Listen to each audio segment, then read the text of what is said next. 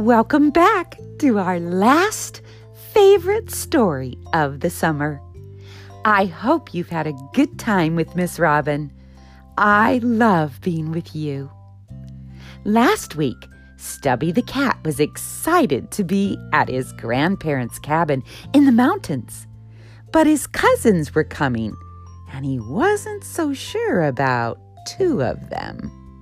Spoiler alert! If you haven't heard last week's story, go back and listen to episode 53 Cabin Time.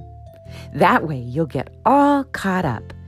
Then, when you're done, come back and listen to this episode. Stubby the cat needs to find a way to play with his little cousins.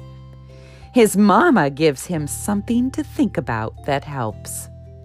Let's listen in and find out here we go.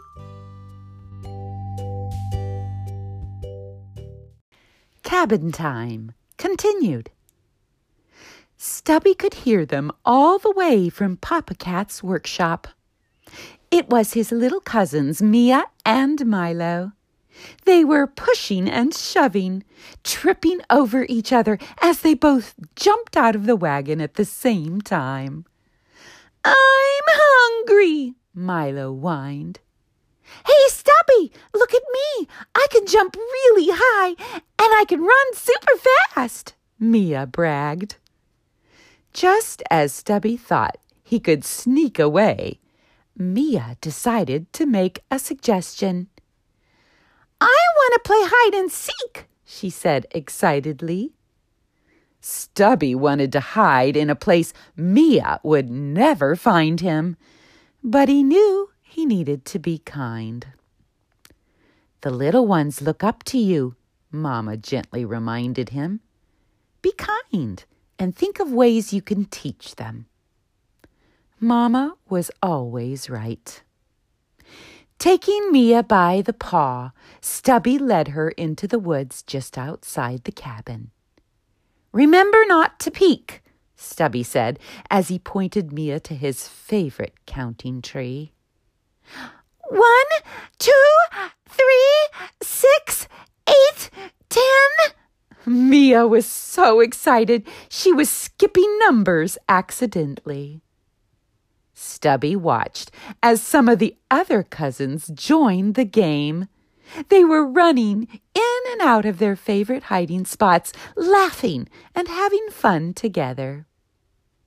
Ten, nine, eight, two, five. Mia's voice brought a smile to Stubby's furry little face. He was glad he took Mamma's advice.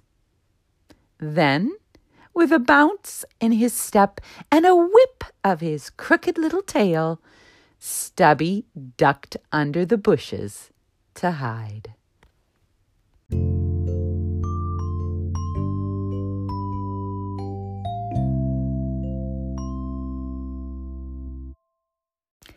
Did you guess the ending?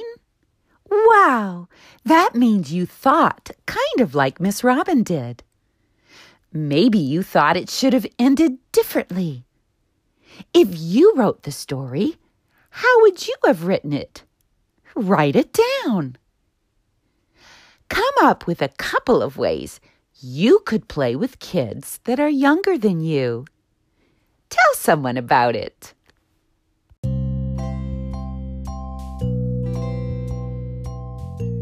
Well, kids and kids at heart, this was the last episode in our summer favorites series. Can you believe it? School will be starting soon, and so will our new season. Season three of the Different Isn't Bad podcast for kids will be different. You won't want to miss it. Miss Robin is super duper excited that you want to be part of her podcast family. It makes her smile. You know what would make me smile too? If you could ask your adults to subscribe to this podcast and maybe even leave a review. It helps more kids and kids at heart find us on the internet. So subscribe away. Get your friends and family to do it too. Don't forget to bring your parents and visit my place at www.robinmarie.org, where you'll find all kinds of things to read and download and see. Just go to my resource page. Your parents can also find me on Instagram at robinmarie59. That's where some of my surprises will be posted. As we say goodbye to the summer, and hello to the fall. Miss Robin wants you to remember what she always says at the end of all her podcasts. If you've learned it, say it with me, okay? Ready? Be brave, be kind, and don't be afraid to be different. See you next season. Bye.